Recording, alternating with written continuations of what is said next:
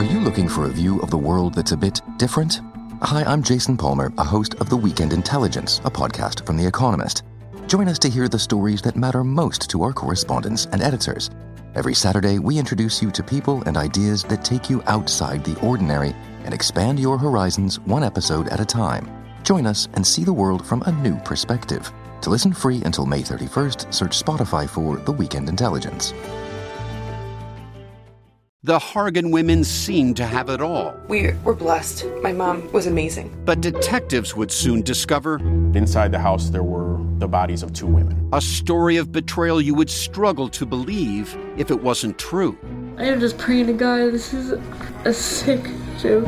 From 48 Hours, this is Blood is Thicker The Hargan Family Killings. Listen to Blood is Thicker The Hargan Family Killings wherever you get your podcasts. You have goals.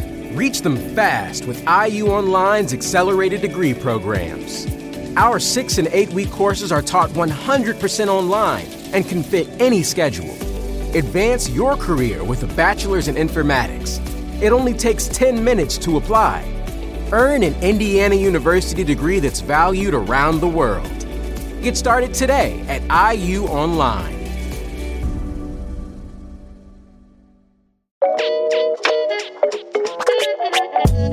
BBC Science Focus magazine, this is Instant Genius, a bite sized masterclass in podcast form. I'm Amy Barrett, editorial assistant at BBC Science Focus, and today I'm talking to Dr. Rebecca Cliff, the founder and executive director of the Sloth Conservation Foundation. Rebecca tells me all about the incredible animal that is the sloth. She explores how they became energy saving experts and explains why they aren't as slow and stupid as some people might believe. So thank you so much for joining me. It's really, really great to be speaking to you. First question is probably uh, one that many people are wondering. I know certainly our team are.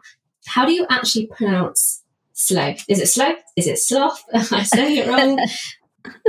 oh, it's such a good question. Um, I've always said sloth, but I know people like David Attenborough say sloth, and actually, I do prefer that because it, it sort of emphasizes the slow rather than the lazy.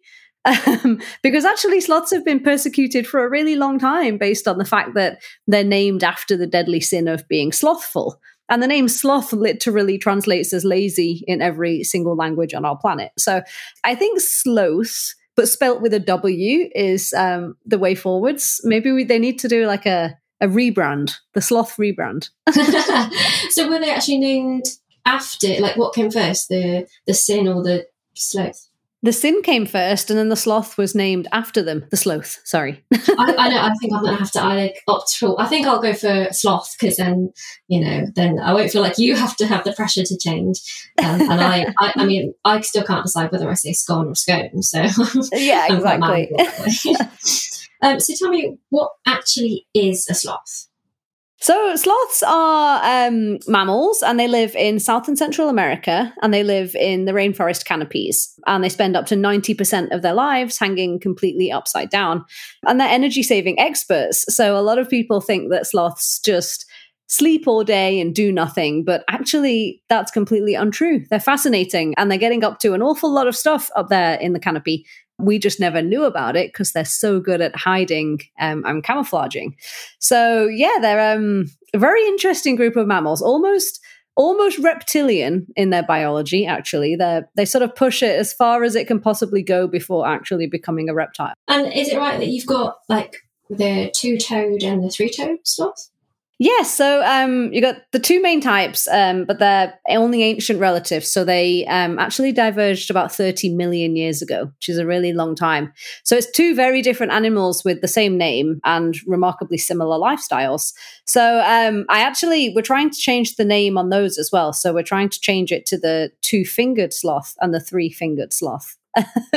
because actually this is a, a really bad a terrible naming system because every sloth on the planet has got three toes it's actually the number of digits on their forelimbs which differs so calling them two fingered and three fingered is much more appropriate but it all originates from a bad translation of spanish hundreds of years ago because the name for fingers and toes in spanish is exactly the same word So they got badly translated and were stuck with the wrong name ever since. Oh, they've really had a poor time with naming, haven't they? Yeah, they've had a really bad bad past. Um, their first official description in the scientific literature was as the lowest form of existence. So there's only one way up. and up is where they spend most of their time. Tell me about what they do up in the canopies for 90%. And what, what do they do for the other 10% of the time? So they actually spend a lot of time sitting on the branches as well as hanging underneath them. They do tend to prefer to sleep on the branch, sort of lying on it. Um, but it was one individual we tracked and studied who literally was completely inverted, like head towards the ground for 90% of every day, which is phenomenal when you think about it. Can you imagine standing on your head for 90% of the day? Would have all sorts of problems. no, I couldn't do that for 90 seconds, I'm sure of it.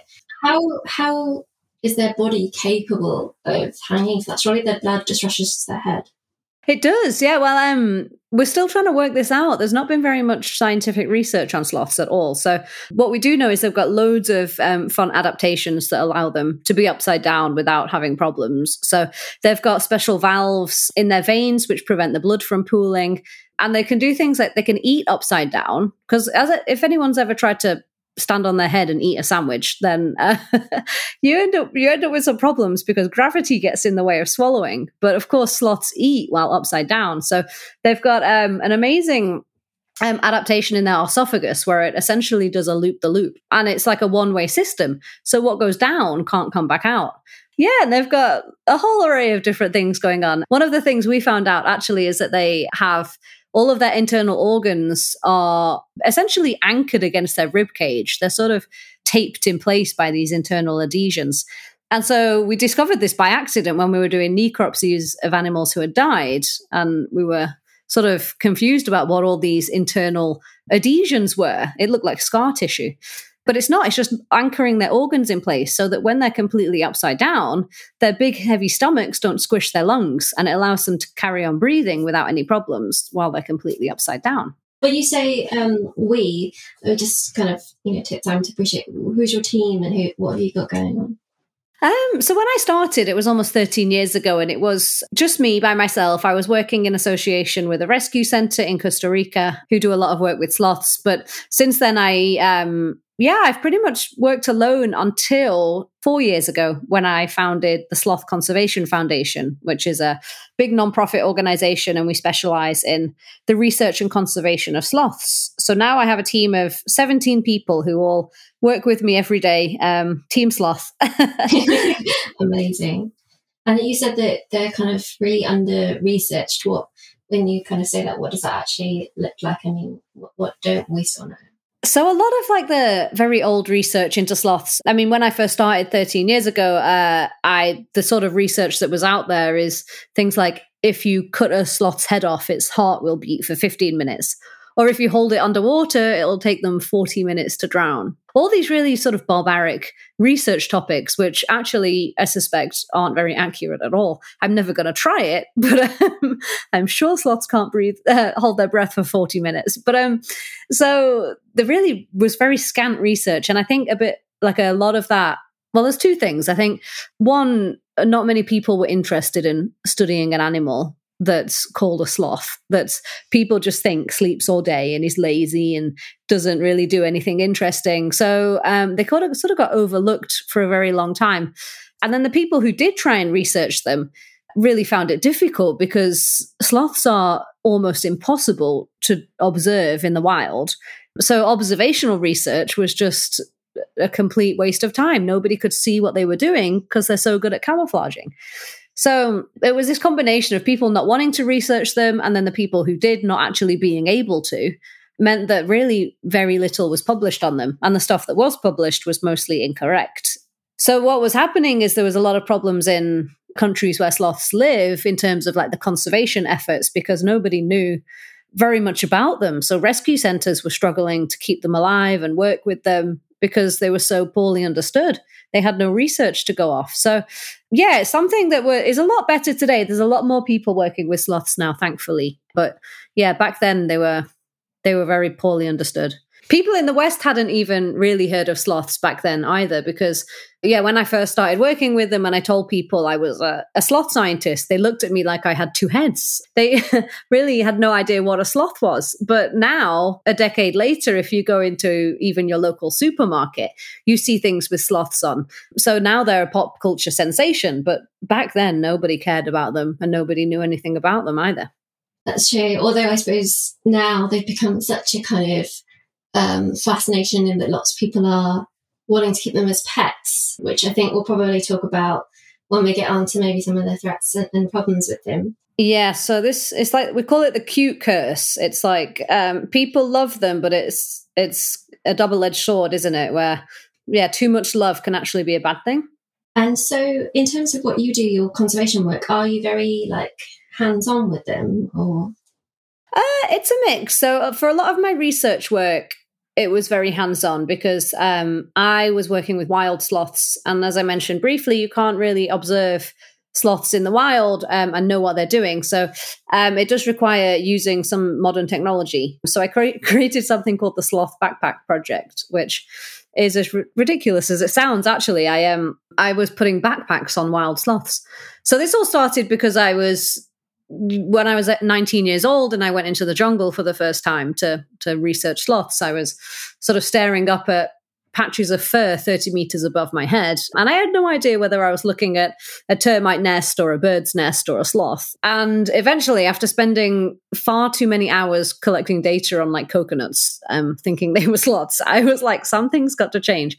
So I, yeah, decided to start using data loggers and tracking devices. And so I'd have to climb up the trees and catch the sloths um, and we'd put these little backpacks on them and release them and then i'd follow them around all day every day. And the data loggers would record a lot of things about their behavior and the environment that they're in like the temperature and the humidity and things.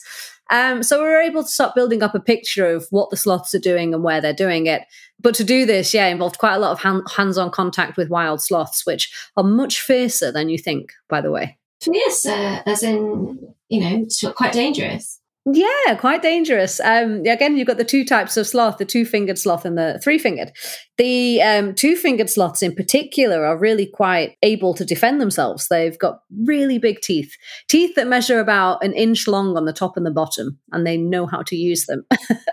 so it's a bit dodgy when you're when you're wrestling one at the top of a tree. Yeah, so now today I still do a lot of research, but a lot of my my work actually involves working with people more than sloths, which is the case for a lot of conservation work. Yeah, a lot of p- time spent with communities and people and doing politics and and all that boring stuff now. And you know, speaking to people for podcasts and stuff, when you'd much rather be out in the trees uh, hanging with the sloths.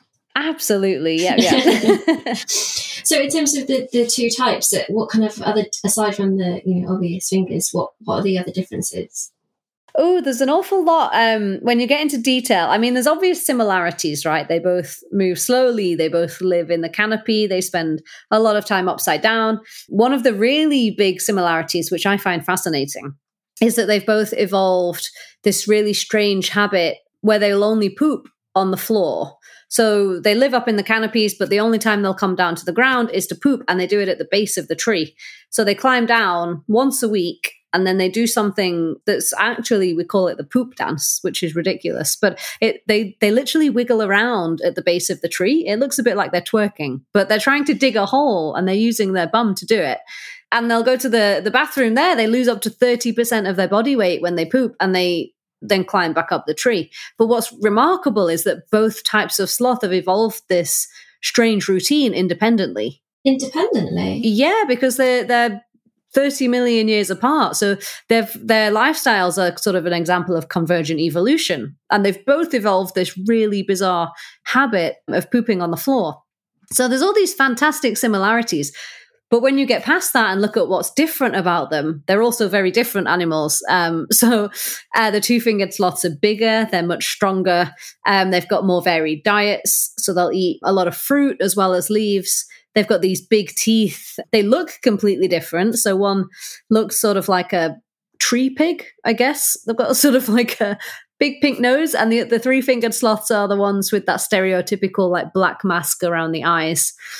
Two fingered sloths are kept in zoos all over the world. They're very able to survive in captivity, but three fingered sloths are not. They're no one really understands them. They're very, very strange creatures, and no one can keep them alive outside of their home range which is good for them actually because it means they're not victim to the pet trade as much but yeah so there's lots of things going on three-fingered sloths have got a little tail two-fingered sloths don't yeah loads of similarities and differences and do we know like what caused kind of this divergence 30 million years ago no so what we think is that they um they both shrank down because they were they were originated no, they were originally giant ground sloths, and you had two different families even back then. So you had two fingered sloth lineage of the giant ground sloths and the three fingered sloth lineage. And then both of them shrank over time and sort of moved up into the trees where it was safer, which sort of happened around the period of the dinosaurs. So that's sort of how they did, they survived that era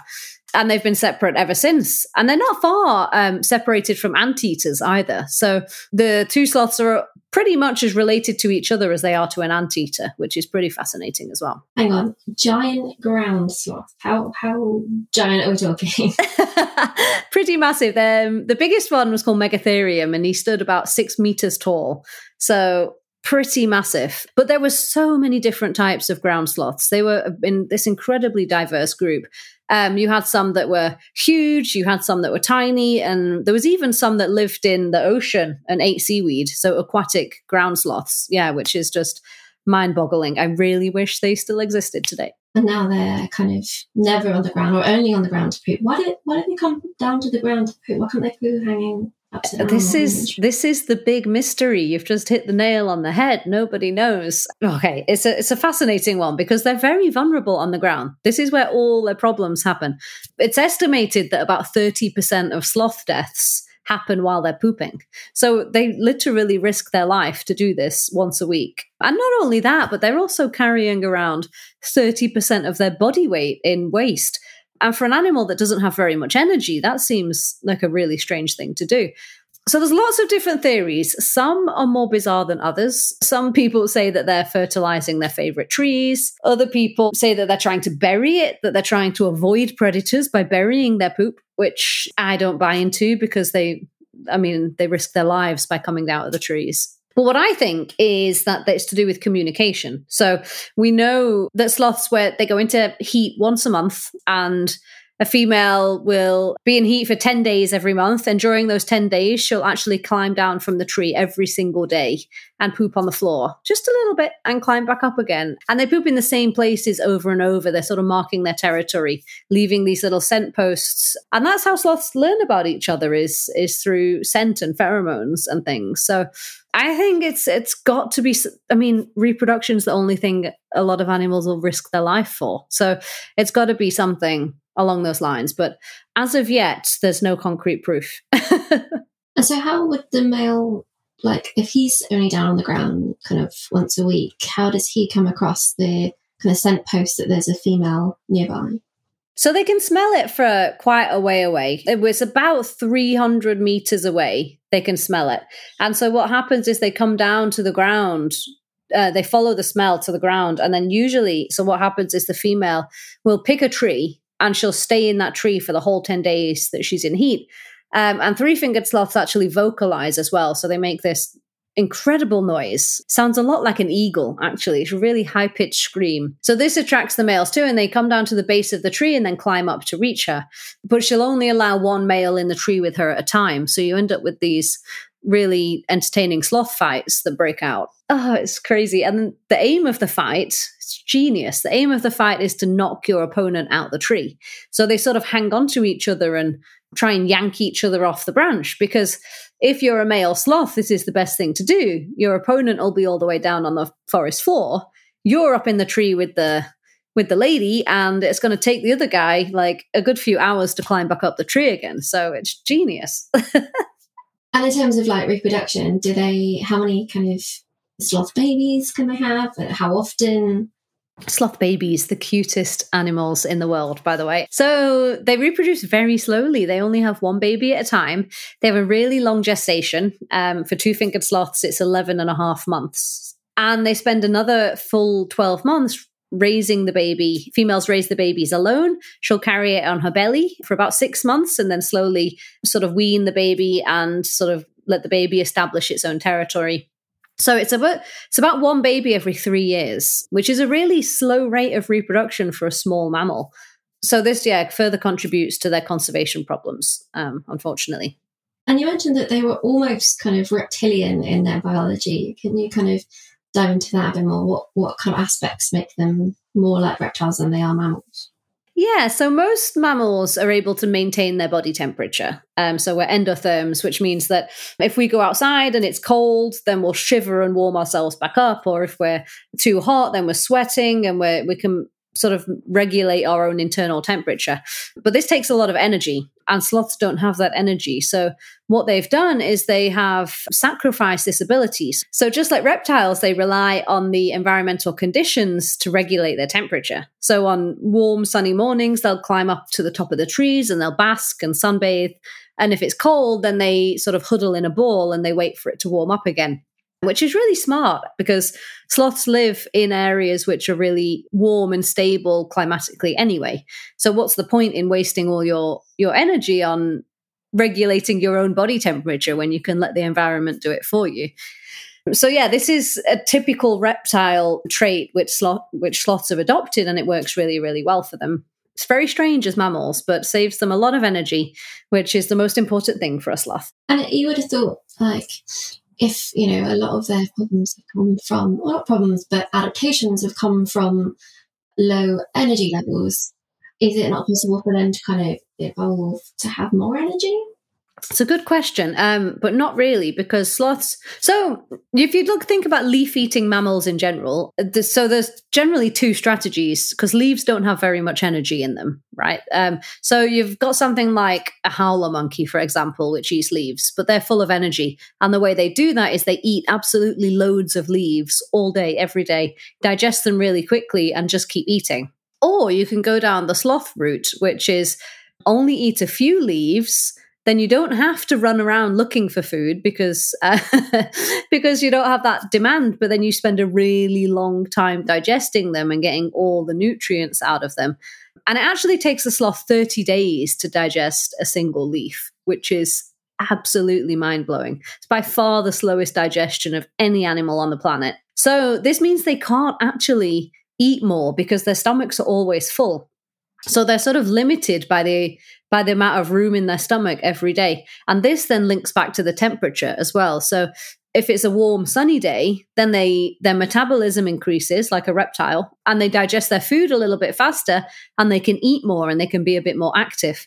But on cold days, everything slows down and stops. So they can't really digest their food very well. They can't eat very much. They can't move very much. So they just sit and wait it out.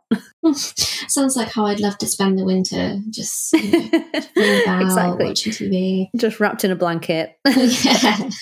I would imagine if they've not got much else to do, are they sleeping a lot of the time? Like, I have this impression of them being very sleepy creatures. yeah, if you look online, it'll tell you that sloths sleep for 23 hours a day or something. And that's not actually true. So, from a lot of recent research that's coming out, we've learned that they only sleep for about 10 to 12 hours a day in the wild. And I know some humans that sleep more than that, actually. So, uh, especially teenagers. And there's a lot of other animals that sleep far more than that as well. So, those howler monkeys we were talking about earlier, they sleep for about 18 hours a day. And koalas sleep for 23 hours. So um, you've got a lot more sleepy animals out there that don't have the bad reputation. The poor sloths have just been sort of dumped with this lazy, sleepy, stupid uh, label, which hasn't served them very well. But what they are doing is just moving really, really slowly um, up in the canopy and they're spending a lot of time awake and looking around, but they're just spending a lot of time digesting their food. Um, and this slow movement is genius because um, a lot of people wonder how can a sloth even survive? How like how have they not been eaten by everything in the jungle because they can't run away, right? Well, if you think about it the other way, you don't need to run away if no one can see you. So sloths move so slowly, they just don't get detected by predators, and then they don't need to worry about running away. So if you think about the sloth's main predators, it's animals like jaguars, um, so the big cats, and then birds of prey like harpy eagles, And all of these predators are visual hunters. So they find their prey by seeing it move. If you're a sloth and you move really, really slowly, then they don't see that as prey. So they just are able to go about their business, do their thing, and not worry about any predators seeing them. And of course, you mentioned they're quite camouflaged. Um, like, can you tell me like what their kind of is it is it fur is it hair what's you know what is what is it like to touch one they are incredible at camouflage um i know people must say that about a lot of animals but i i would bet my life that sloths would win the camouflage competition of the world. They have a lot of things going on. So they're camouflaged visually and in terms of scent and in terms of movement. So they move slowly, like the trees they live in. They don't have any body odor at all. So they smell just like the trees they live in and their their fur is actually it's got these incredible um, adaptations. So each strand of hair has got a groove running down it, and in that groove there grows all these different species of algae and fungi. Some of them grow nowhere else on Earth except on a sloth's fur. And this basically turns them green. Yeah, if you see a sloth, especially after it's rained, it's green and it's just a fantastic form of camouflage. So, yeah, they look exactly like the trees they live in as well, which is brilliant. They smell like the tree and they look like the tree. And they move like they the tree. have- how do they have no body odor? Um, because they don't sweat. Yeah, they just they don't have any sweat glands, so they they're except on the tip of their nose for a two fingered sloth. Yeah, they're they're not producing any sweat, so they aren't smelly. But people think they're smelly. If you look at them, you think they look kind of dirty and smelly, but they're incredibly clean, got very soft hair because they spend up to three hours a day grooming themselves with their fingers. It looks like scratching, but they're actually grooming their hair, keeps it all nice and tangle free. Um, so they're very soft. Yeah, they smell just sort of like like the jungle smells, like a tree trunk might smell, like musty sort of algae, natural smell. So how, when they're grooming, do they not upset the kind of algae and, and other species that are living on? So the algae is actually embedded in each hair. So it's not like a lot of people think it's like moss or mold or something that grows between the hairs, but it doesn't. It's it's within the strand. So the hair's actually dry but green. It's really difficult to describe, actually.